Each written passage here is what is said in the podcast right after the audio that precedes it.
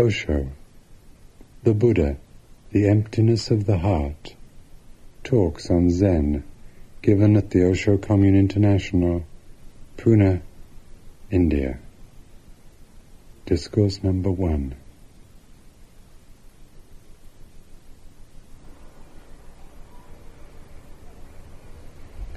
Beloved Bhagwan, Bukko said, taking things easily and without forcing, after some time the rush of thought, outward and inward, subsides naturally and the true face shows itself.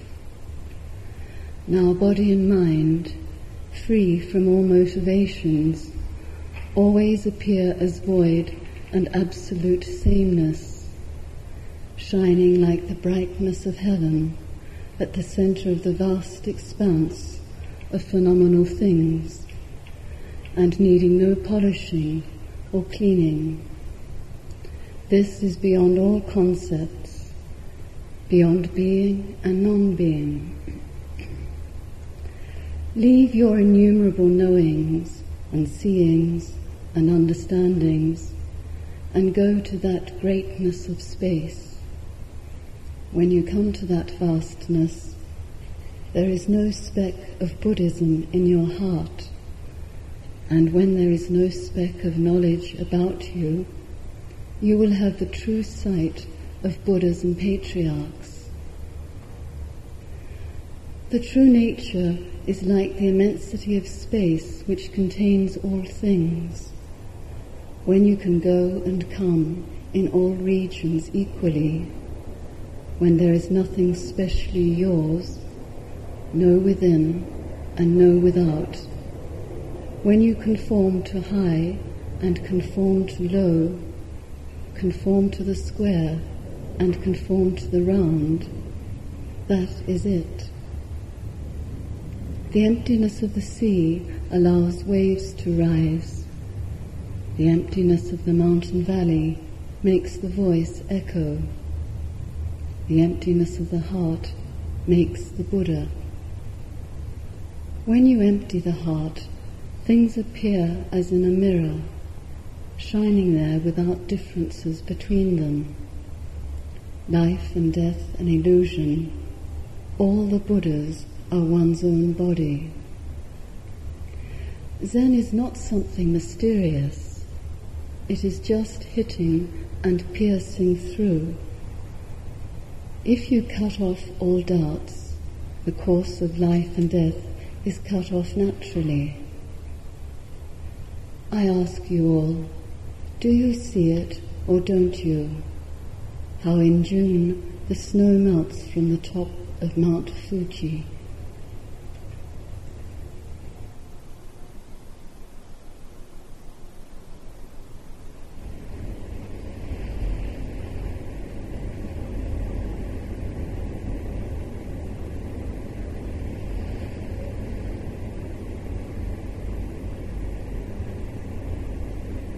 Maneesha.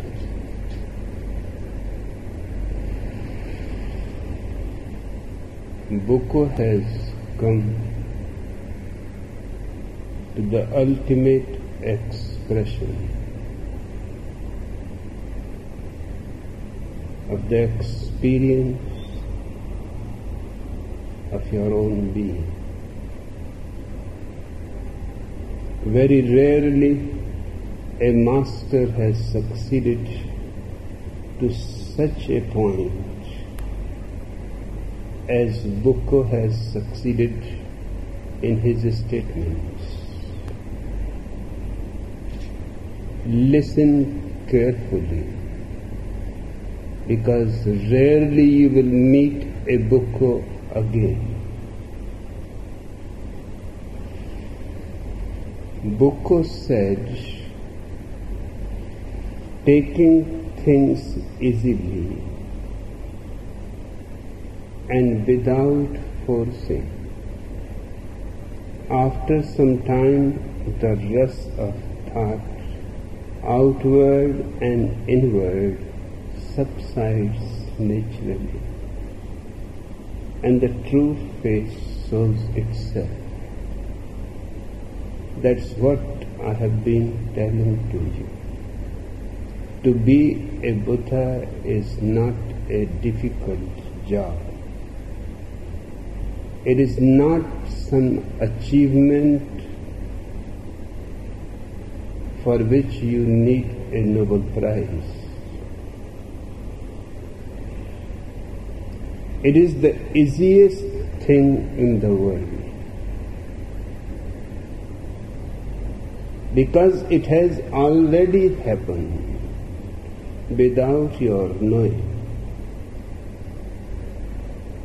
The Buddha is already breathing in you. Just a little recognition, just a little turning inwards. And that has to be done not forcibly. If you do it forcibly, you will miss the point. It is very delicate. You have to look inwardly, playfully, not seriously. That's what he means taking things easily. Don't take anything seriously. Existence is very easy. You have got your life without any effort. You are living your life without any effort. You are breathing perfectly well without being reminded. Your heart heartbeat continues even in your sleep. So easy is existence with you. But you are not so easy with existence. You are very close fisted. You want everything to be turned in an achievement. And enlightenment cannot be an achievement. That which you have already, how it can be an achievement?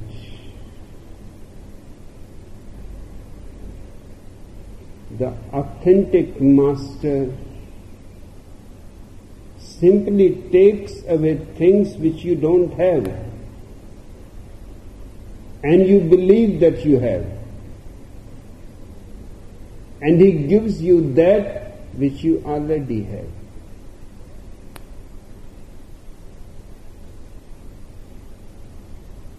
You are having many things which you don't have at all. Just believing that you have them. The master's function is that of a surgeon to cut all that is not you and leave behind just the essential core, the eternal being. It is a very easy phenomenon. You can do it on your own. There is no problems and no risk. Taking things easily. But people take things very tensely.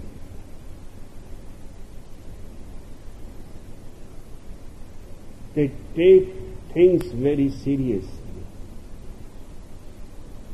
And that spoils the whole game. And remember, life is a game. Once you understand it as a game, a deep playfulness arises on its own account. The victory is not the point. The point is to play totally, joyously, dancing.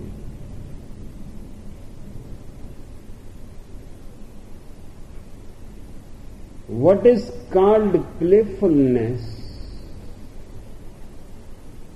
is a very essential point in the inquiry of your own being. Taking things easily, says Bukko, and without forcing. After some time, the rush of thought, outward and inward, subsides naturally and the true face shows itself. When I say to you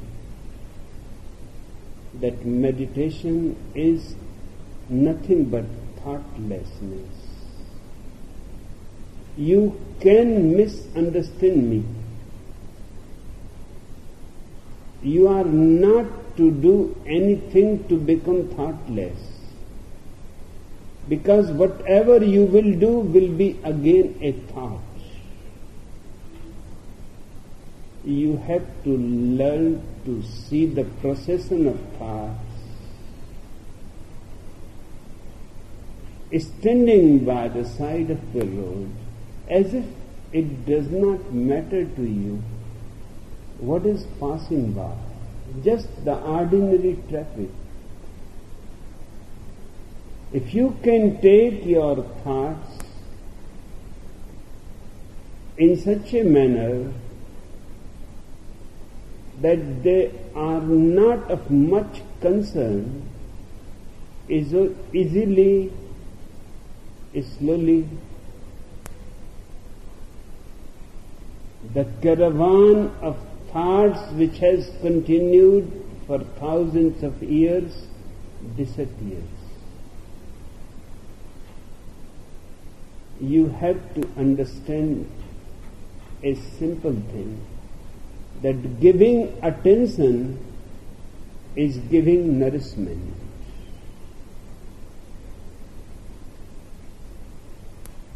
If you don't give any attention, remain unconcerned, the thoughts start dying on their own. They don't have any other way energy, other source of life you are their energy. And because you go on giving them attention seriously,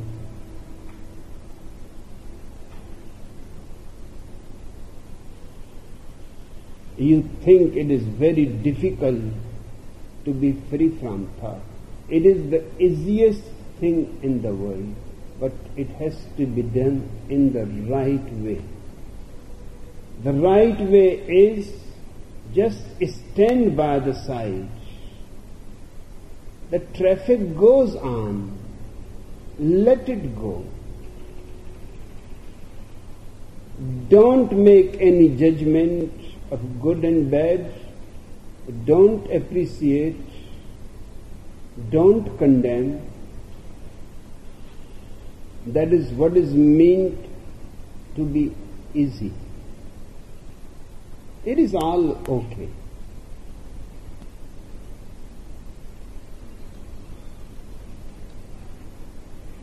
Without forcing, and that is something that has to be remembered because our natural tendency is that if we have to become thoughtless, why not force them?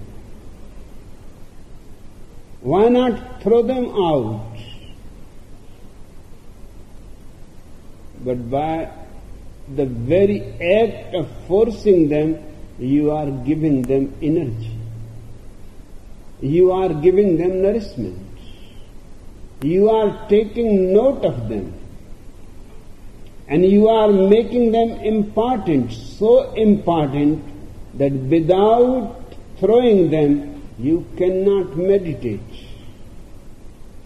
Just try to throw any single thought.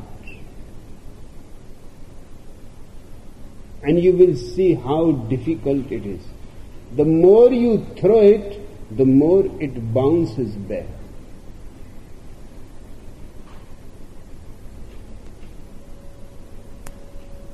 It will enjoy the game very much. Because you are going to be finally defeated.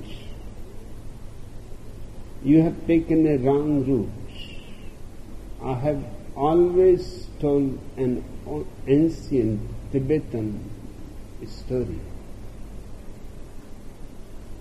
A young man was very much interested in the esoteric, in the mysterious. He found a saint who was known to have many secrets but it is very difficult to get any secret from him. He said, I will see. I will devote my whole life into his service, but I will get the secrets, the mysteries. So he remained with the old saint. The old saint told him that you are unnecessarily wasting your time. I don't have anything. I'm just a poor old soul. Because I don't speak, people think I'm keeping some secrets. And I don't have anything to speak, so I remain silent. But the man said, I cannot be persuaded so easily. You will have to give me the secret which opens the door of all the mysteries. Tired of the young man because 24 hours he was there, the old poor saint has to arrange for his food, has to ask somebody to take care for his clothes. The winter is coming, he will need more clothes. It has become a burden. Finally, the old man got fed up. He told the young fellow that today I am going to tell you the secret. It is not very difficult. It is very simple. In Tibet, it is a common mantra religious people repeat Om Mani Padme Hum. He said everything is hidden in this. The young man said, Don't befool me. Everybody knows this mantra. It is not a secret. It is the most widely known mantra to the Tibetans. He said, It is true, it is widely known. But the key is not known to them how to open it. Do you know the key, how to open it? The young man said, Key? I have never heard that there is a key to open a mantra. That is the secret. The key is while you are repeating the mantra, just five minutes, just don't let any monkey pop in your head. He said, You seem to be an old idiot. In my whole life, I have never thought of a monkey. Why should I thought? he rushed down the stairs of the temple where the old saint lived.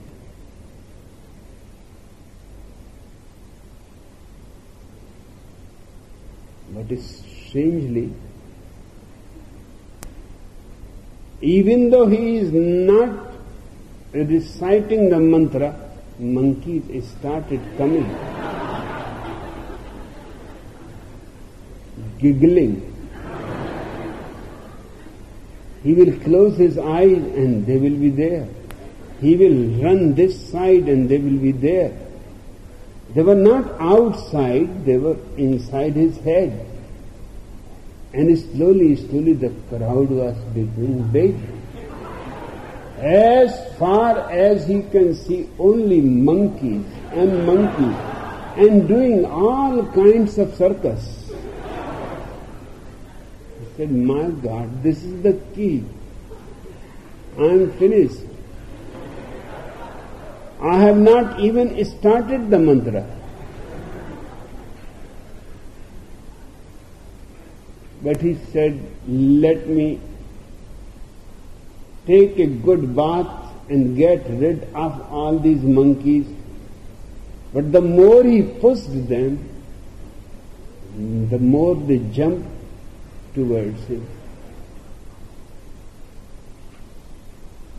He took the bath, he burned the incense, he sat in a religious lotus posture. But whatever he was doing, monkeys were watching from every side. He said it is strange. Monkeys have never visited this house. He could not repeat the whole night he tried. He could not repeat this simple mantra, Om Mani Padme Hum without monkeys jumping in.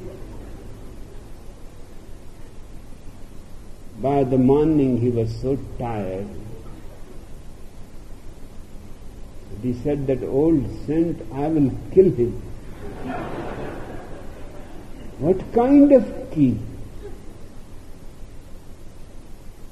In the morning he rushed to the old saint and said, please take your key.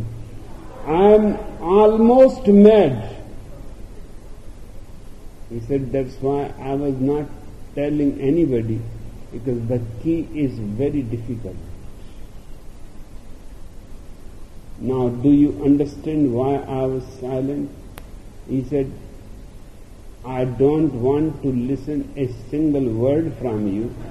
You just take this key back and let me go home.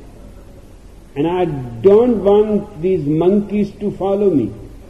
He said, if you give me the key back, never repeat the mantra again, otherwise the monkeys will come. I cannot help. They are not in my power.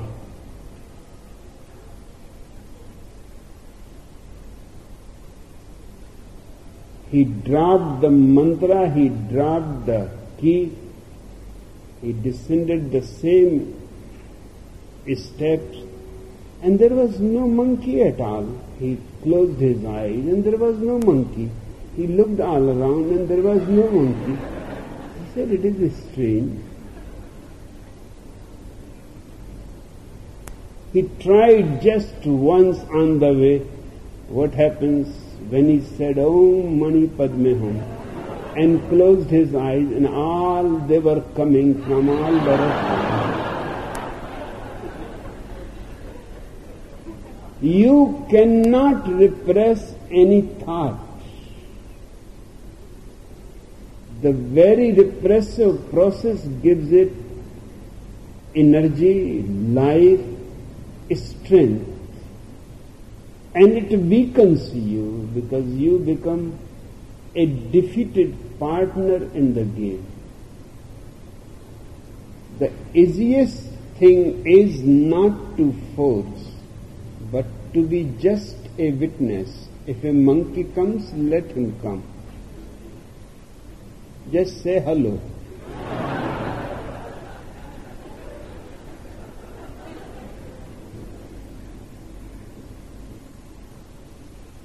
And he will go. But don't tell him to go.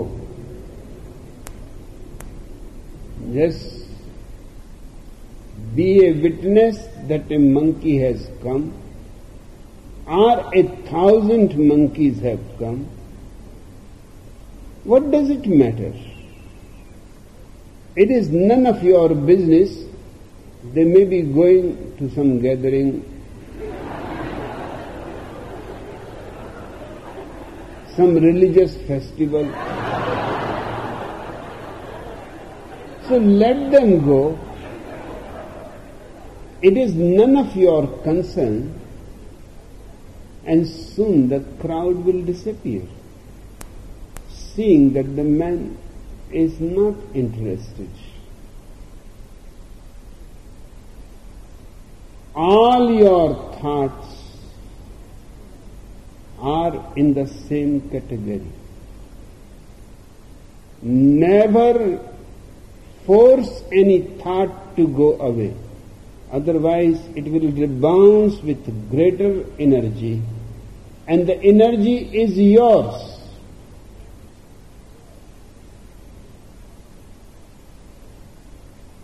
And you are on a defeating line.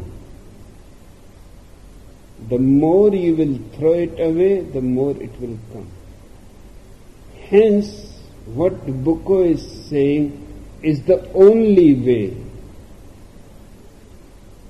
I say the only way to be thoughtless. Don't pay any attention. Just remain silently watching.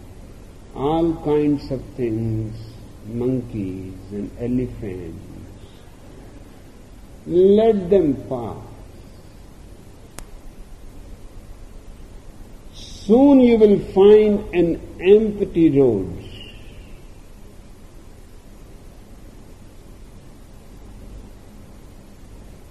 And when you find an empty road, you have found an empty mind naturally.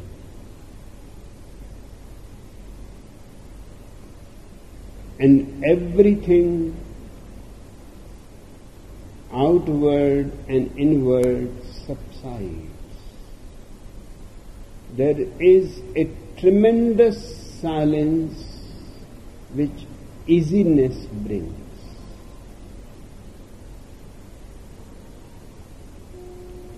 Now, body and mind, free from all motivations, always appear as void and absolute sameness.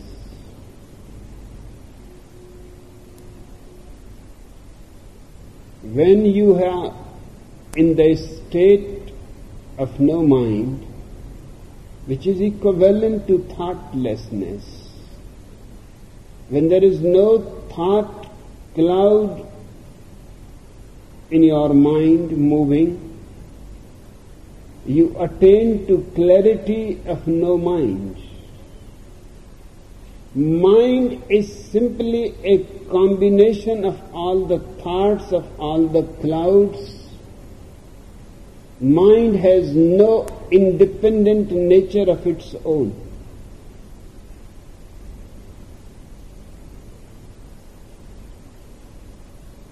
When all the thoughts are gone and the sky is clean and clear,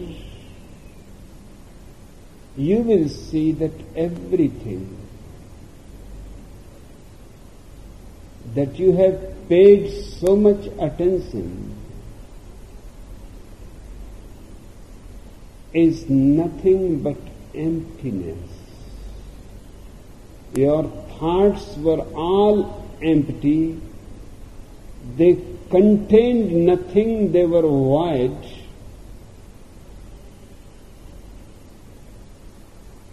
whatever you thought they contained was your own energy. You have withdrawn your energy, just an empty cell of the thought falls down. You have withdrawn your identity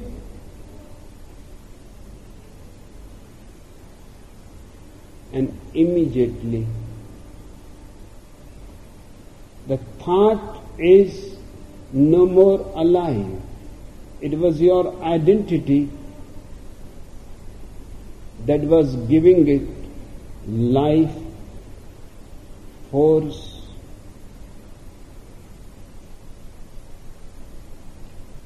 and strangely enough, you thought that your thoughts are very strong and it is difficult to get rid of them. And you were making them strong. You were cultivating them. Just by forcing them, you were getting into a fix.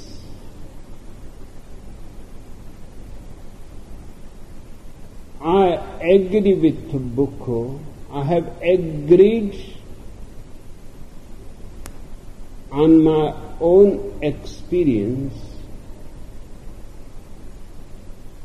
that you can simply sit or lie down and let the thoughts pass by. They will not leave a trace even. Just don't get interested. And don't be disinterested either. Just neutral. To be neutral is to be easy. And to be neutral is to take the very life force that you have given to your thoughts back Suddenly a man of no thought becomes so full of energy which he has spread in the thoughts unnecessarily. He was weak because he was nursing thoughts which leads nowhere. They promise. Thoughts are politicians. They promise great things to come.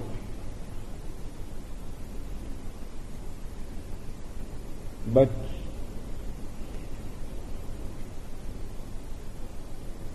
the moment they have power, they forget all their promises. This has been going on for centuries.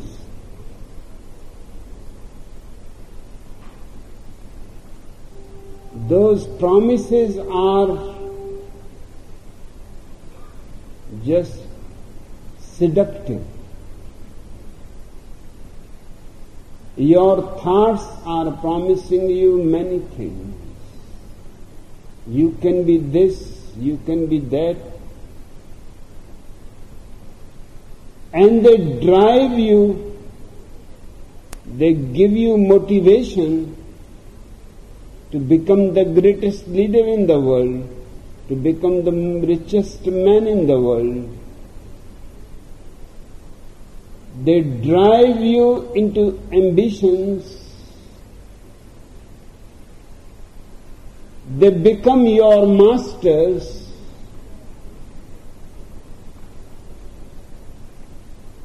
it is one of the most weird phenomenon that the servants become masters and the master becomes just a servant. The moment you take your energy back, you become a tremendous force. gathered on your own being and center. This is the first and the most important thing to understand. Never force anything, just let it go easily. If you ever want to find what is the secret of your life, then you have to go inwards and thoughts always are going outwards. Every thought takes you outwards. When all thoughts cease, there is nowhere to go. You simply are at home. This at homeness is meditation. Utter silence and peace prevails. In this silence, every ambition seems to be stupid. The whole world of objects seems to be nothing but a dream.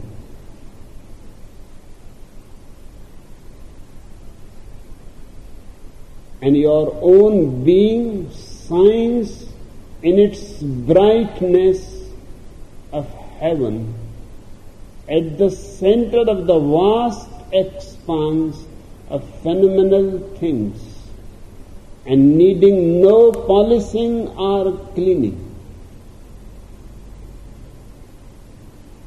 Your own being is so pure, so unpolluted, not even a particle of dust has ever reached there, cannot reach. Only your consciousness can reach there.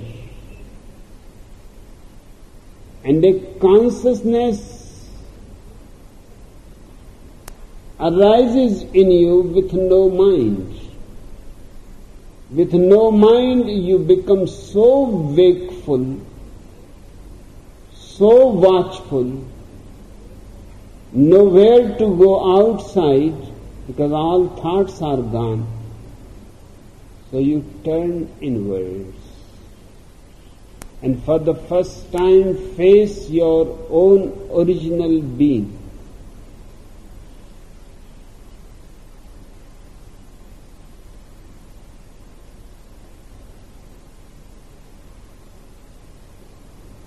This is beyond all concepts. What you are going to face in your meditation is beyond all concepts. This is a very pregnant statement. Beyond being and non-being. We are using the word being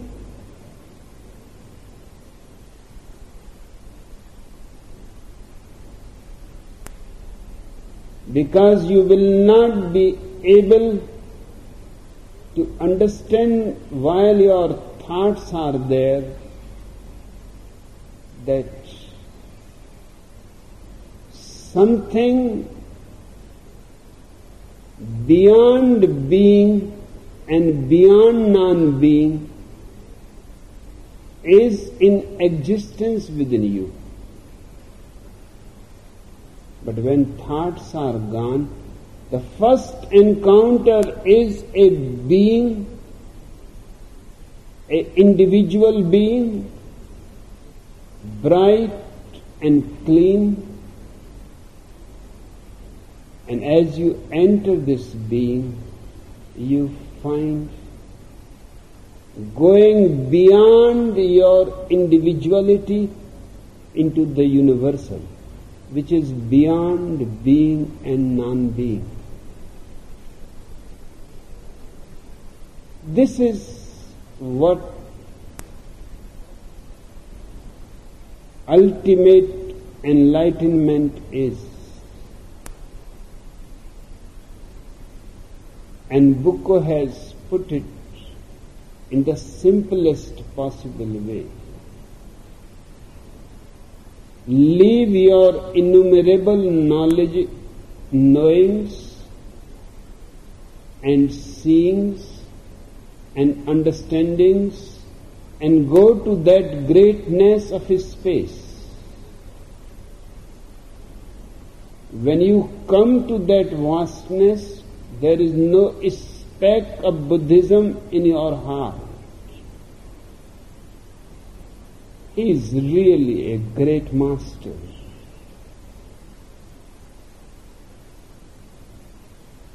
His love to Buddha is great, but that does not mean that he is a follower of Buddha. He is saying that when you enter into this great space, you will not find anything, no speck of Buddhism even in your heart, and when there is no speck of knowledge about you, you will not know anything even about yourself. You will have the true sight of the Buddhas and the great masters. Buddha himself has a great difficulty.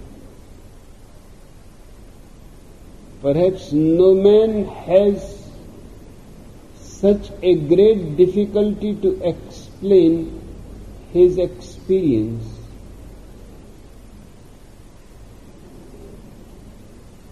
In this country, the self, Atma, has been considered to be the ultimate experience. The two other religions of this country, Hinduism and Jainism, both have emphasized that to know yourself is all. There is nothing beyond it. Now Buddha was going against the whole India's traditions, saying that the self is only a door to no self. Don't stop at the door.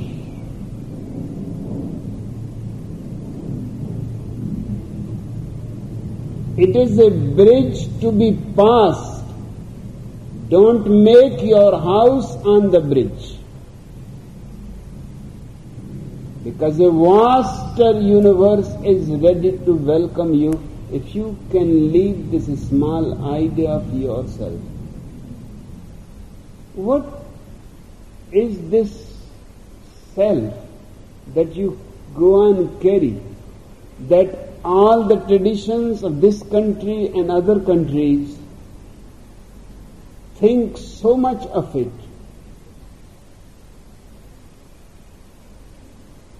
Hundreds of philosophers came to Gautam Buddha that what you are saying goes against the Vedas, against the Upanishads.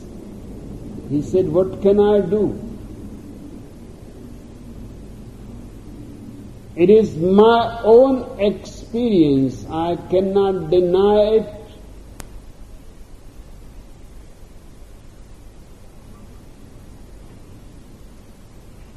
The self has to be transcended. Only then you become one with the universe. The dewdrop has to disappear into the ocean. What cling with the dewdrop. What you are gaining by it. Have you ever observed All the religions teach you should liberate yourself from misery, from sin. You should earn virtue so that you can make a place in paradise. You are the center of all the religions, but not of Zen. All the religions say, liberate yourself with your attachments. Only Zen has the strange courage to say, liberate yourself from yourself.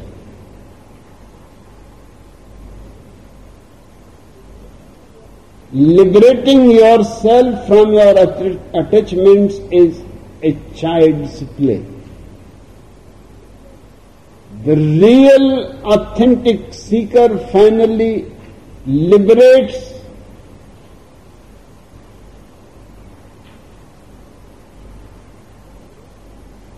not only from other things but even himself.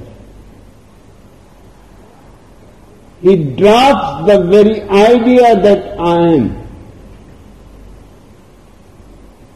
Existence is.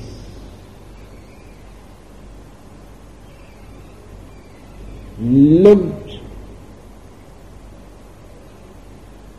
at this point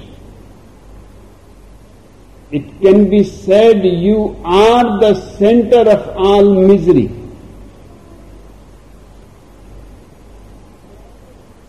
And however you try, you will find only changing misery.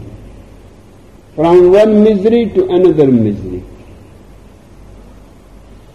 Maybe in the gap you feel a little light from one marriage to another marriage. Just in the meantime, while you have to wait, you feel good. But this goodness is not going to last. You are already filling the form for another marriage.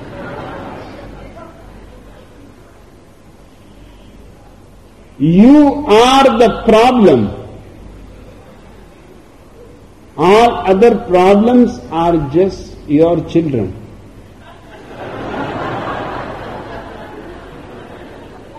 A bus load of children. And you are the driver.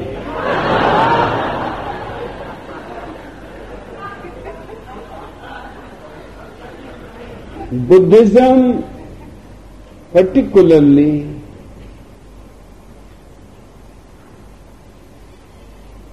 introduced the idea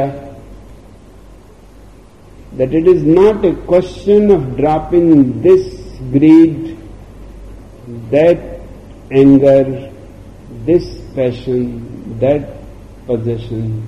The question is dropping yourself completely disappearing into the universal energy from where we have arisen. In India, he was not understood.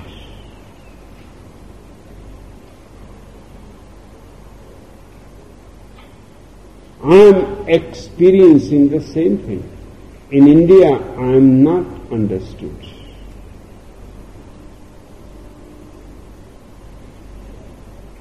Because India has been for 10,000 years or more believed in the self as the ultimate value. Self is not the ultimate value. What you are going to do with the self when you find?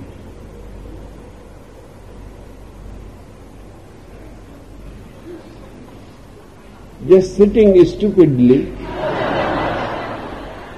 looking weird to everybody,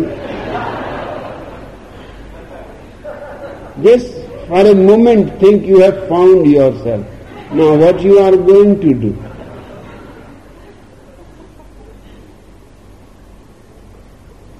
And remember, once you have found it, you cannot escape from it. It clings like German glue.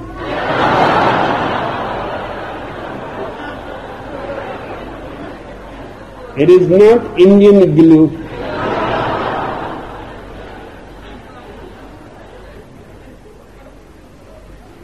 Buddha took a tremendous step in the world of consciousness when he said the self is only a stepping stone.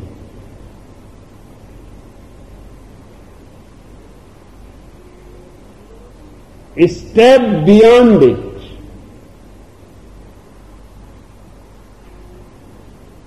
And going beyond it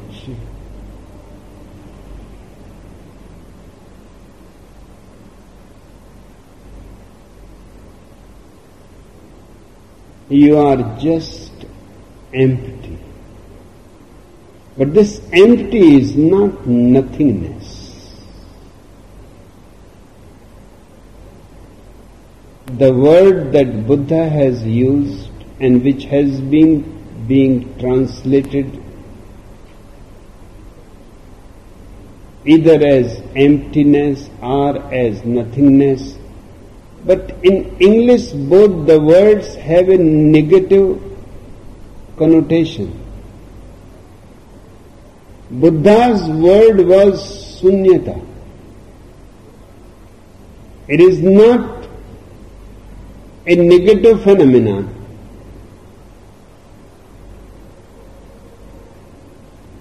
Bukko gives it perhaps the best expression I have come across.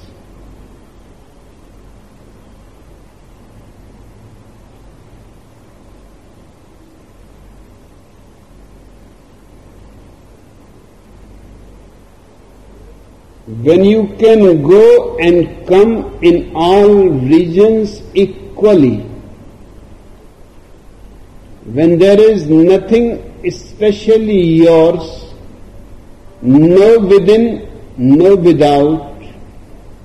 When you conform to high and conform to low, conform to the square and conform to the round, that is it.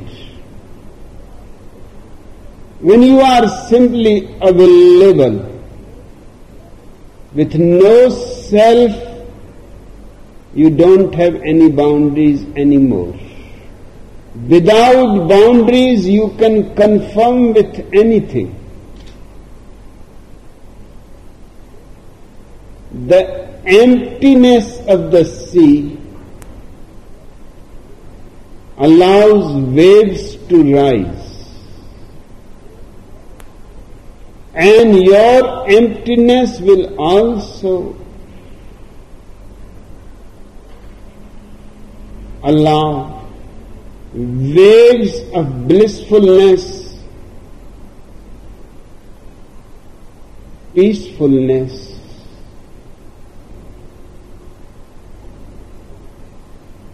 splendor,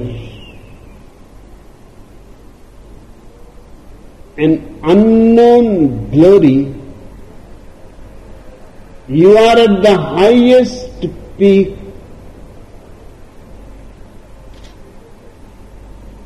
available to any consciousness. But all these are still waves according to Bukko. That's why I say he has made a great statement. The emptiness of the sea allows waves to rise the emptiness of the mountain valley makes the voice echo. It is not empty, otherwise, how it can echo the voice.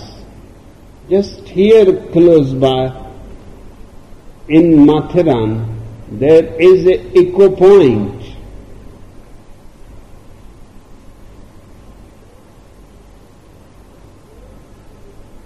A very clear echo point. I have seen other echo points in other mountains also. Whatever you say, it simply repeats. The whole valley.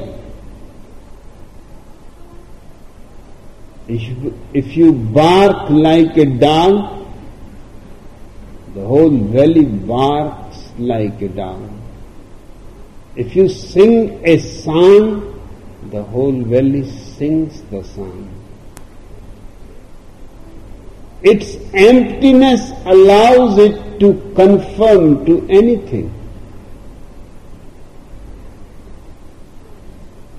And Bukko is saying that when you are utterly empty of being and no being, of mind and no mind, when you are just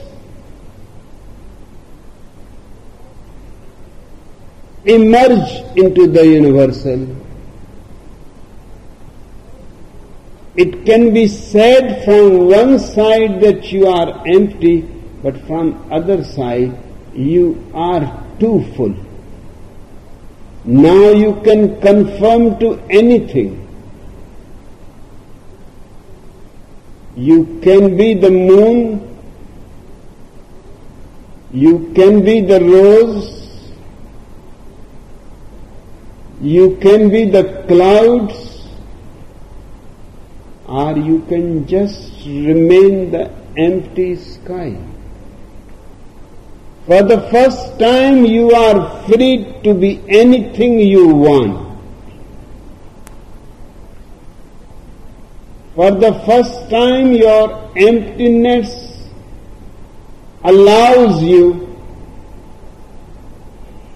to experience existence from different corners. It is a vast phenomenon. We know only small parts of it because our selfness creates a boundary. We cannot go beyond the boundary.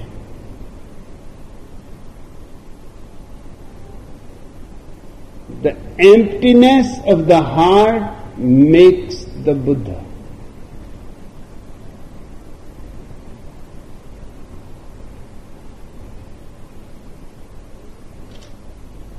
Once your heart is empty, you are the Buddha. Serene, silent,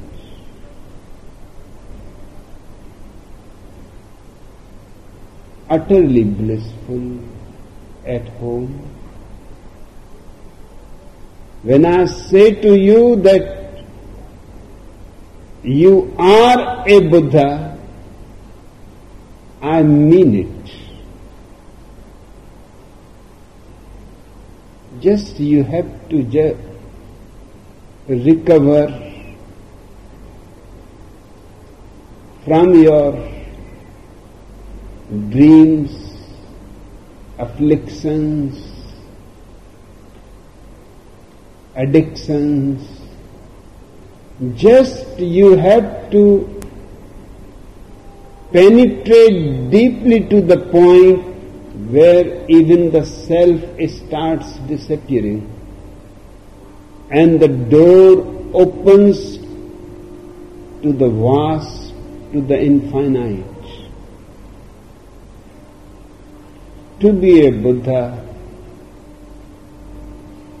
is the ultimate experience of joy, of eternity, of immortality. freedom and liberation. And nobody else can do it for you. It is simple that you have to do it yourself.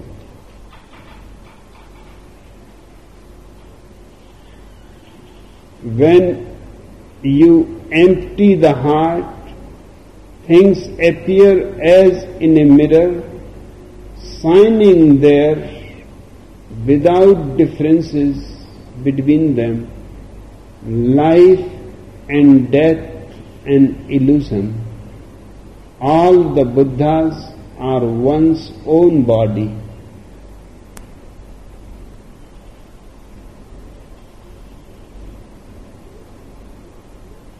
Zen is not something mysterious. It is just hitting and piercing through.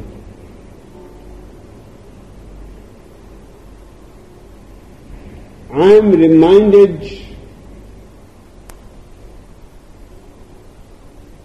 a great industrialist has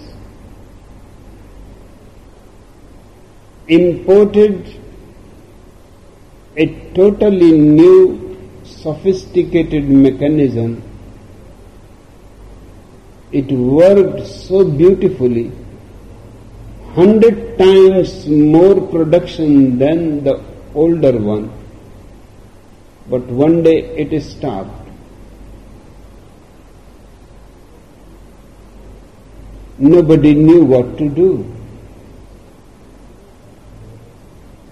The manufacturers were informed, they said, we can send our man, but his fee is $10,000 plus all traveling expenses. The industrialist was losing thousands of dollars every day. He agreed, he said, send immediately, right now. The man came from the airport and without wasting a single moment, he took out from his handbag a small hammer and hit the mechanism at a certain point and it started working.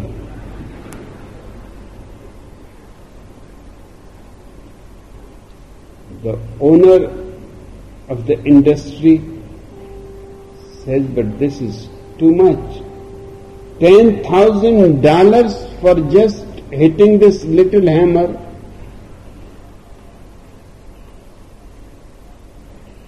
The expert says no. For hitting the hammer, even one dollar will do. The real thing is where to hit.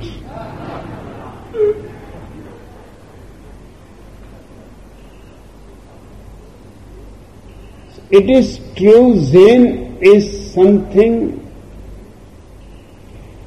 is not something mysterious. It is just hitting and piercing through. But don't believe in book.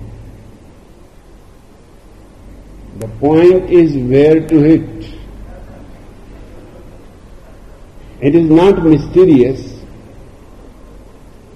But the problem is where to hit.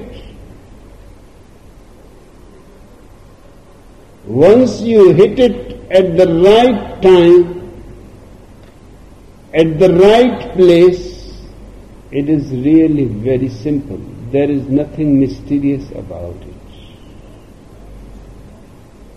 That's what I have been continuously trying you to experience because there is no way to tell you where to hit Everybody has to find the place going deeper into himself seeing from where the light is coming, from where the life is coming, then moving in that direction without any fear. This is what he means by hitting and piercing through. Then don't stop. It will be very beautiful. Even in the beginning, the moment you see your light, your life source, it will have a tremendous beauty and a desire to stop that you have come. Don't do that. Much more lies ahead until you are finished completely. When you look all around and you don't find yourself,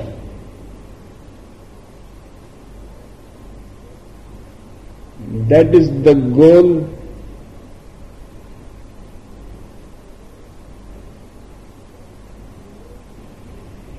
This beyond is the Buddha.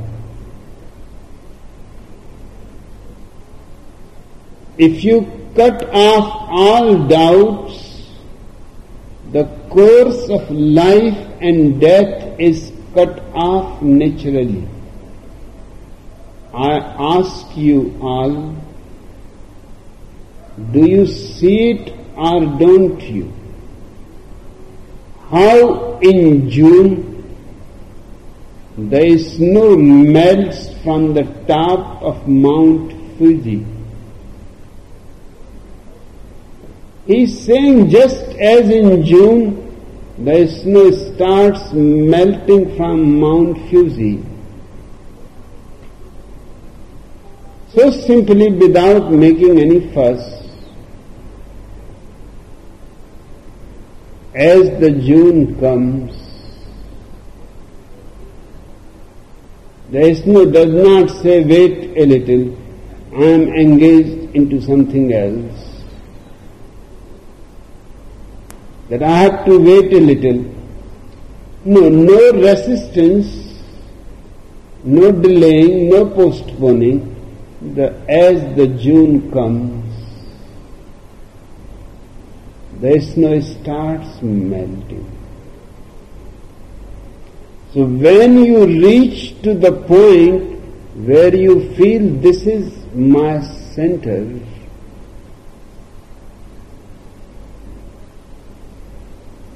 then start melting. Your June has come. then start melting and disappearing. Your very disappearance is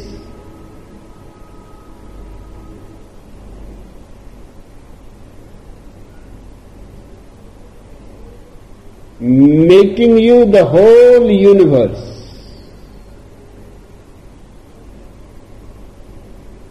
Buddha has said that when I disappeared, I saw stars within me,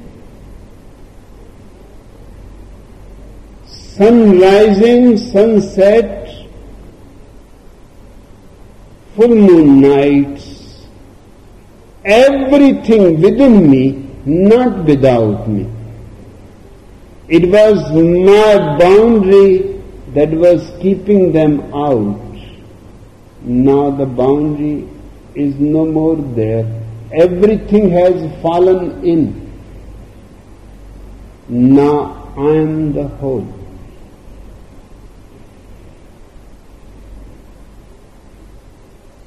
At the time of his death, Zhenmang Guin wrote all doctrines split asunder. Zen teaching cast away. Four score years and one, the sky now cracks and falls, the earth cleaves open, in the heart of the fire lies a hidden spring. When all is dropping and disappearing, in the heart of all this disappearance is hidden your spring. From this point, you will start growing new flowers that you have never seen before.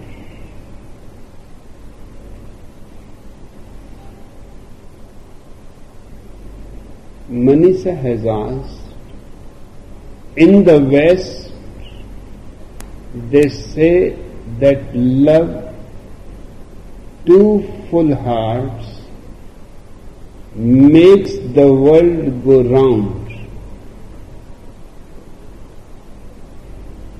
Judging by the causality rate, full hearts don't seem to be the answer. What is the world of the empty heart of Zen? In the first place, whatever is said in the West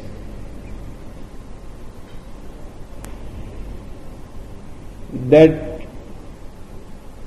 love two full hearts makes the world go round it is all nonsense. Whether you are here or not, the world will continue to go round.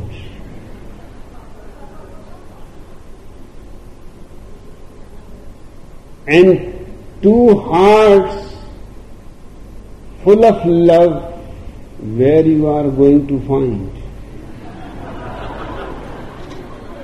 the world would have stopped long before if it was dependent on two hearts full of love. Even to find one heart is very difficult. Two is too much.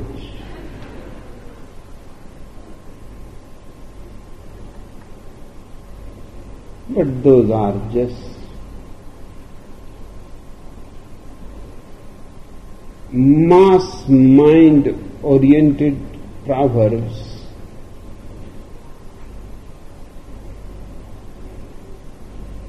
not statements of a man like Bukko. When Bukko says the empty heart is the Buddha, he is talking about a very authentic experience.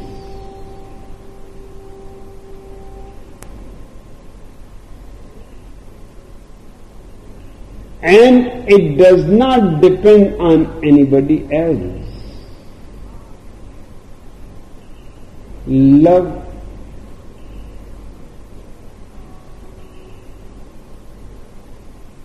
is both a joy and a misery.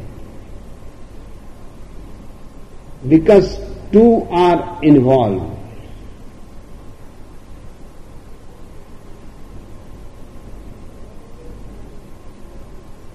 Wherever there is duality, there is going to be conflict.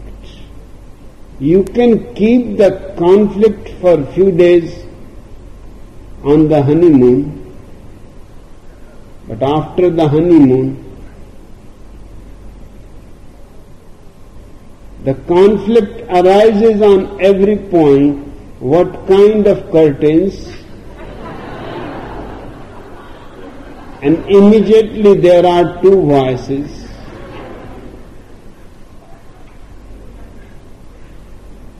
what kind of carpets and what kind of literature, what kind of furniture. On every point you will find those great lovers are in absolute disagreement.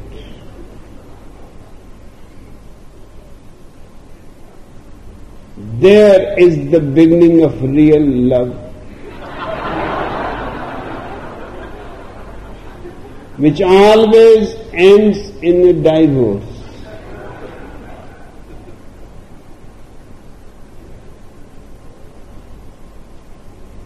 The world of religion is not the world of duality. It is a world of oneness.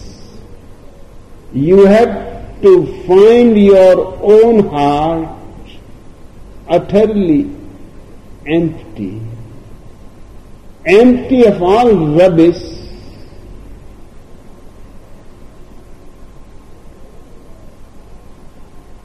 And when your heart is empty of all rubbish, you are the Buddha.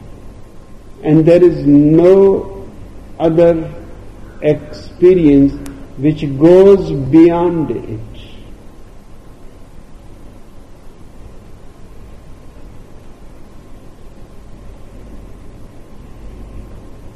Now, before you become Buddhas,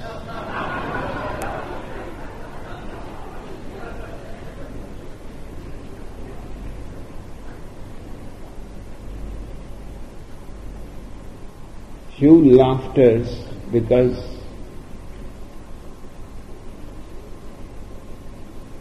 few may come back few may not come back. Those who will come back, they will celebrate. But those who will not come back from this great inner journey, for them, some laughters as a goodbye.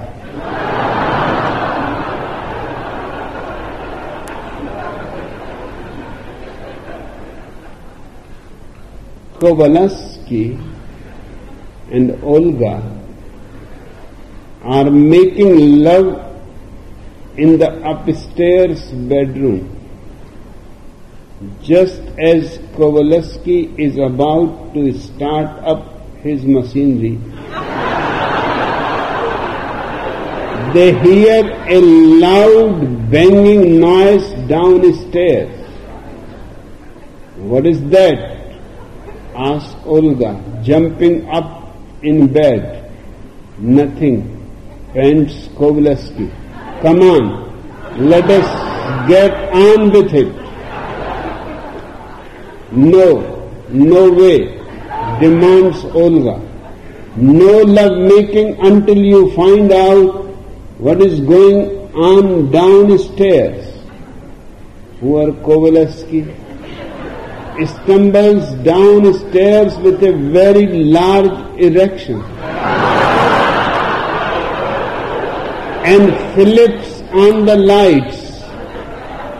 Suddenly the cat jumps out of the window, the dog dives under the sofa, and the parrot trapped in its cage looks around frantically then tucks one leg under its wing and screams, Wait, wait, you silly Polak, you would not fuck a cripple.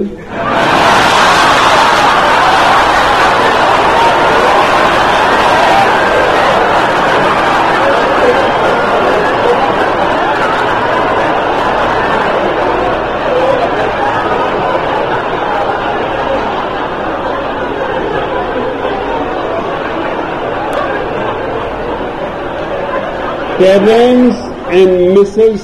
Tuber, the TV couch potatoes, are propped up in their potato couch, chewing peanuts and watching their favorite soap opera, The Potato Family on television when the doorbell rings, Chip the dog starts barking and Terence looks around at it and accidentally pops a peanut into his ear. He is still sitting in his potato couch with his head tipped to one side, trying to get the peanut out, when his daughter and her boyfriend Frito walk in. Frito immediately sees the situation and offers to help Terence to get the peanut out. Look, says Frito, I will cover your mouth, stick my two fingers into your nostrils, and then blow into your other ear. In desperation, Terence agrees to give this a try. Frito stuffs his fingers tightly into the couch potato's nose and blows into his ear. Sure enough, the peanut pops out the other side. Later that evening, Terence and Mrs. Tuber are propped up in bed watching a rerun of the Potato Family on television. When Mrs. Tuber asks her husband that Frito is such a nice boy, what do you think he will do when he leaves school? I don't know what his plans are, replies Terence but from the smell of his fingers, I think he will probably be our son-in-law.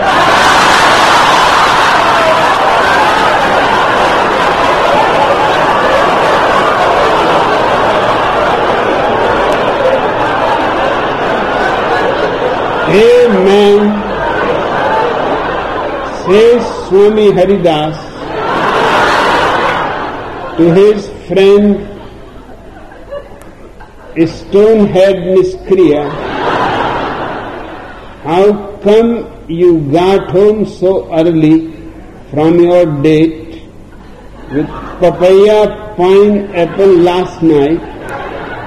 Well, explains Stonehead. After dinner, we went back to her apartment.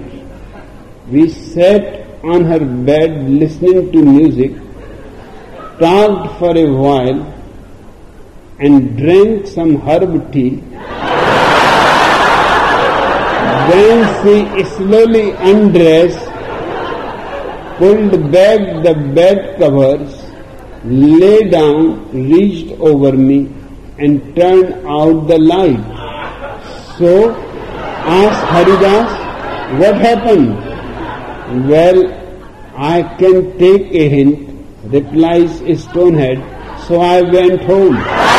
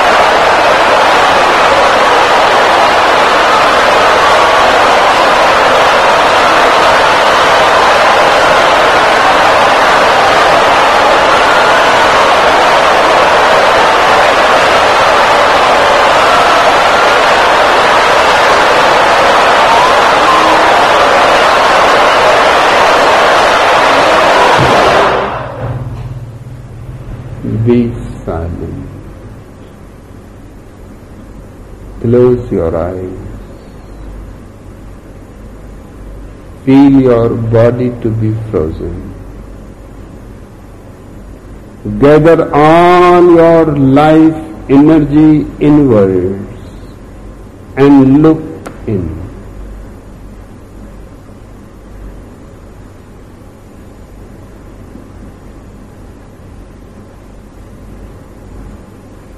Deeper and deeper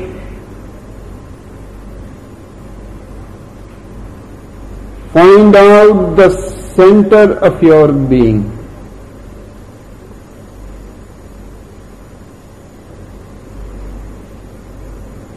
Finding the center of your being is the door that leads you beyond yourself that makes you a Buddha.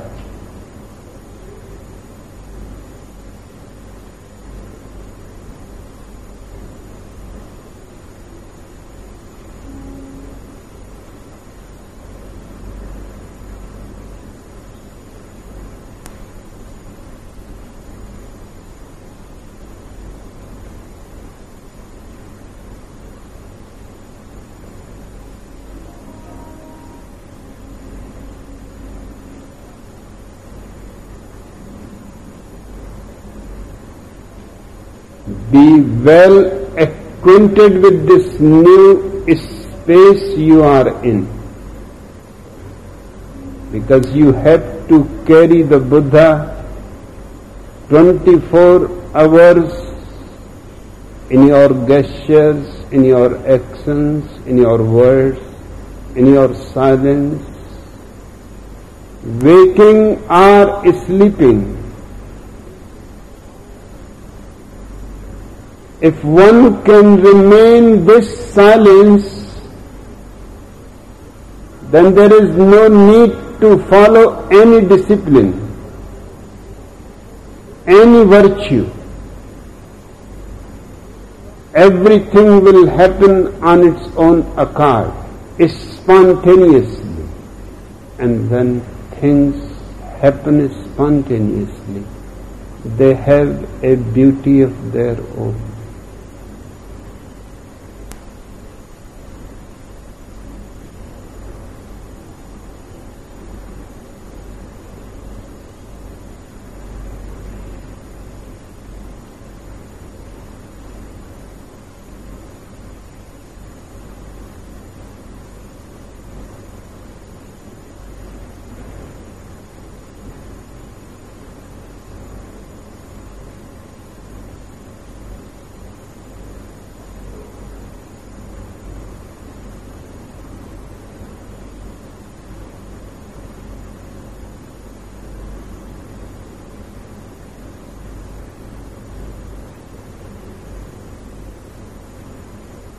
It is a blissful moment.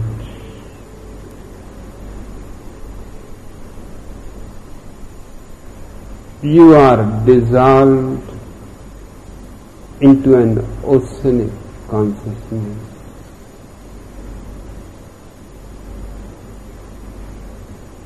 You are at home.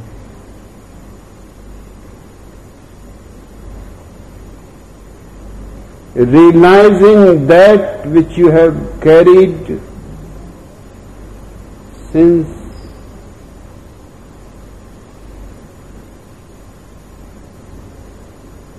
the very beginning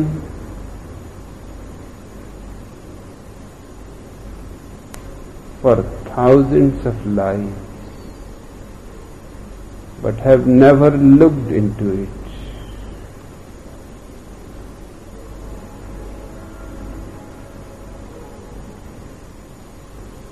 Never searched for it.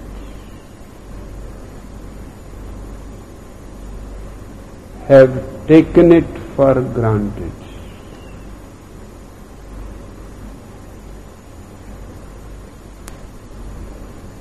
It is the most precious treasure in you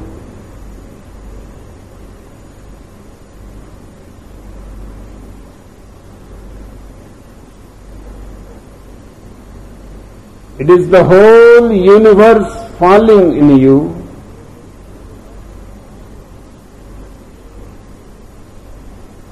Nivedano to make it clear, relax and just to watch the body, the mind. You remain a watcher.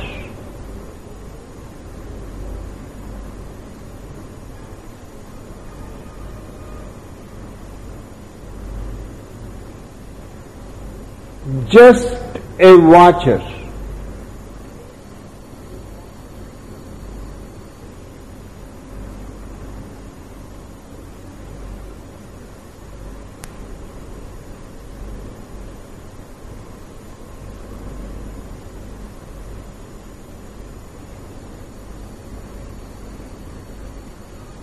Your body is born and dies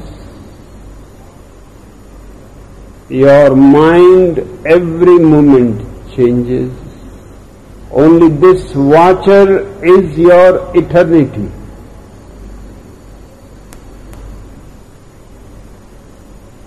Remember it.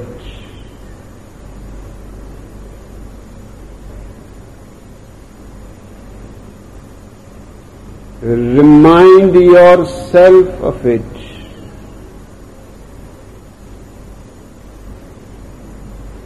And slowly, slowly make it your ordinary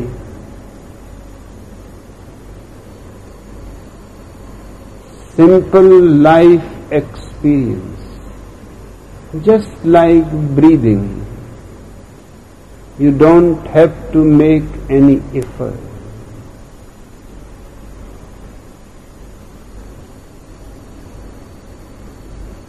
When your Buddha is so spontaneous,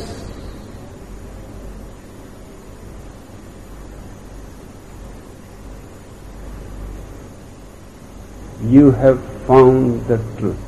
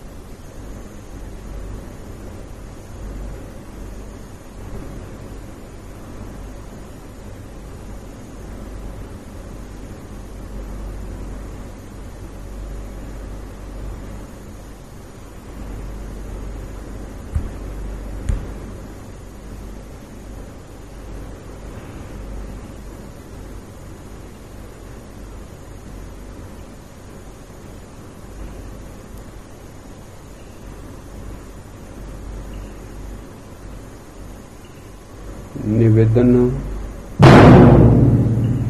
come back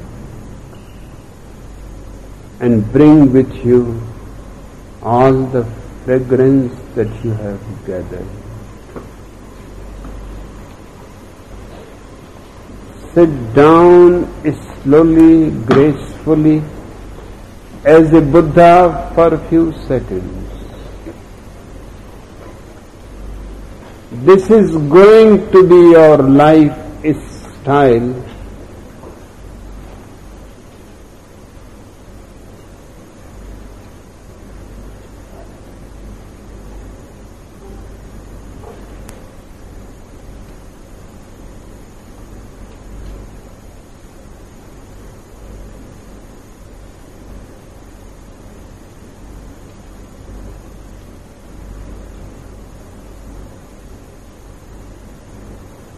I don't want any followers, I want everybody to be a Buddha, a master unto himself.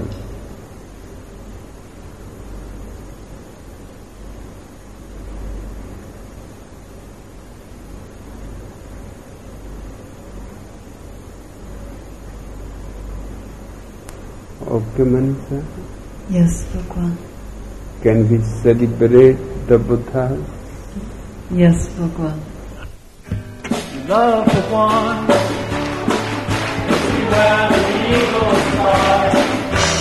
Love Bhagwan.